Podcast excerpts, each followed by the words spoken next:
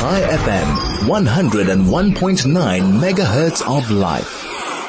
As I mentioned at the beginning of the program, uh, main focus uh, in this afternoon's show will be looking at celebrating 75 years, Yom Ha'atzmaut in Israel. Joining us now on the line, Liat Amar Arran from the Jewish Agency. He's a Jewish Agency rep- representative, sorry, she is, and director of the Israel Center in South Africa. Really, I really am tongue tripping this afternoon. Liat, very good afternoon to you. Thank you for joining us. Thank you, thank you for having me here. And thank you indeed for making the time to join us as we uh, look at what brand Israel means to the Israel Center of South Africa and why do you think so many people are moving to Israel? What makes so much patriotism for Israelis and those that make Aliyah? So my first question to you is, how is the center recognizing and celebrating the day?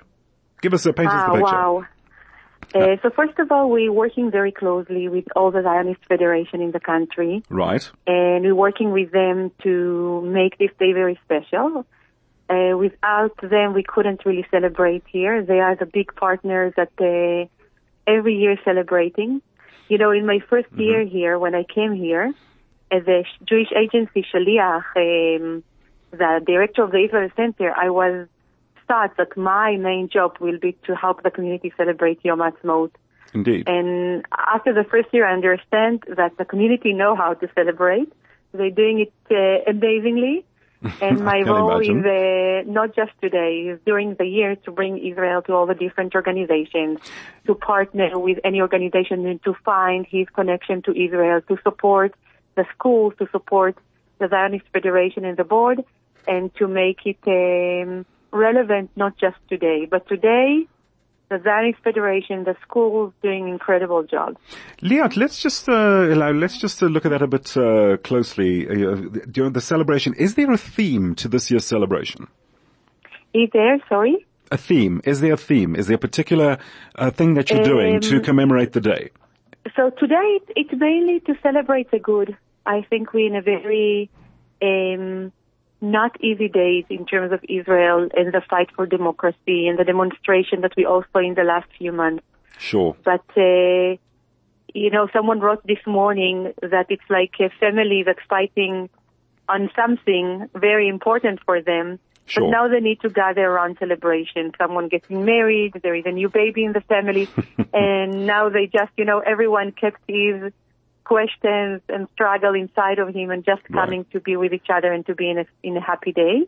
Understood. Um, so I think this is how these days look like, like very happy, very um, united, and people think are that's- wi- that's a willing to word. be together. Right. So uh, this is a question that I'm going to, well, I'm posing to you and everyone else I'll be chatting to you today. Uh, we're looking at brand Israel too, uh, since 1948, and from the center's perspective, uh, what does that mean to the center, brand Israel, since the nation's birth in 1948? How do you recognize that? Uh, so, sorry, I didn't understand your question. Can you repeat it, please? Okay, so we're looking at brand Israel. We're looking at Israel since 1948. The brand, Yeah. its its image, its uh, Yeah. its its, Yeah, yeah, uh, brand, its yeah. complexion. It's a picture. So how, when, if we look at it from a brand perspective, let's call it brand Israel. Uh, What does that mean to the center? How does the center look at it? How does the center recognize that since 1948? How has Uh, okay, Israel okay. evolved? Amazing how has it question. progressed? So I think, you know, many people talking about the initiative, uh, the high-tech companies. Sure. Um, from my point of view, I think Israel is freedom. hmm Although security-wise, it's not the safest place on earth, but as a Jew, you can be free and you can just um, live your life. Sure. And I think from the other side, diversity. We're not really good on that on those days, but in general, the ability to be Jew from different countries, from different societies, from Right. different level of observance of religious, I think this is what Israel is offering to you. Do you believe that that is why uh, uh, why it uh, many people it, it would seem looking at uh, shall we say uh, recent migratory patterns many people are moving to Israel as of late because of that.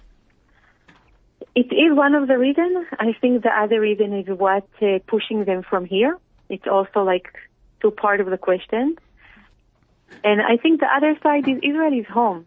And sometimes people just want to go back home. Right.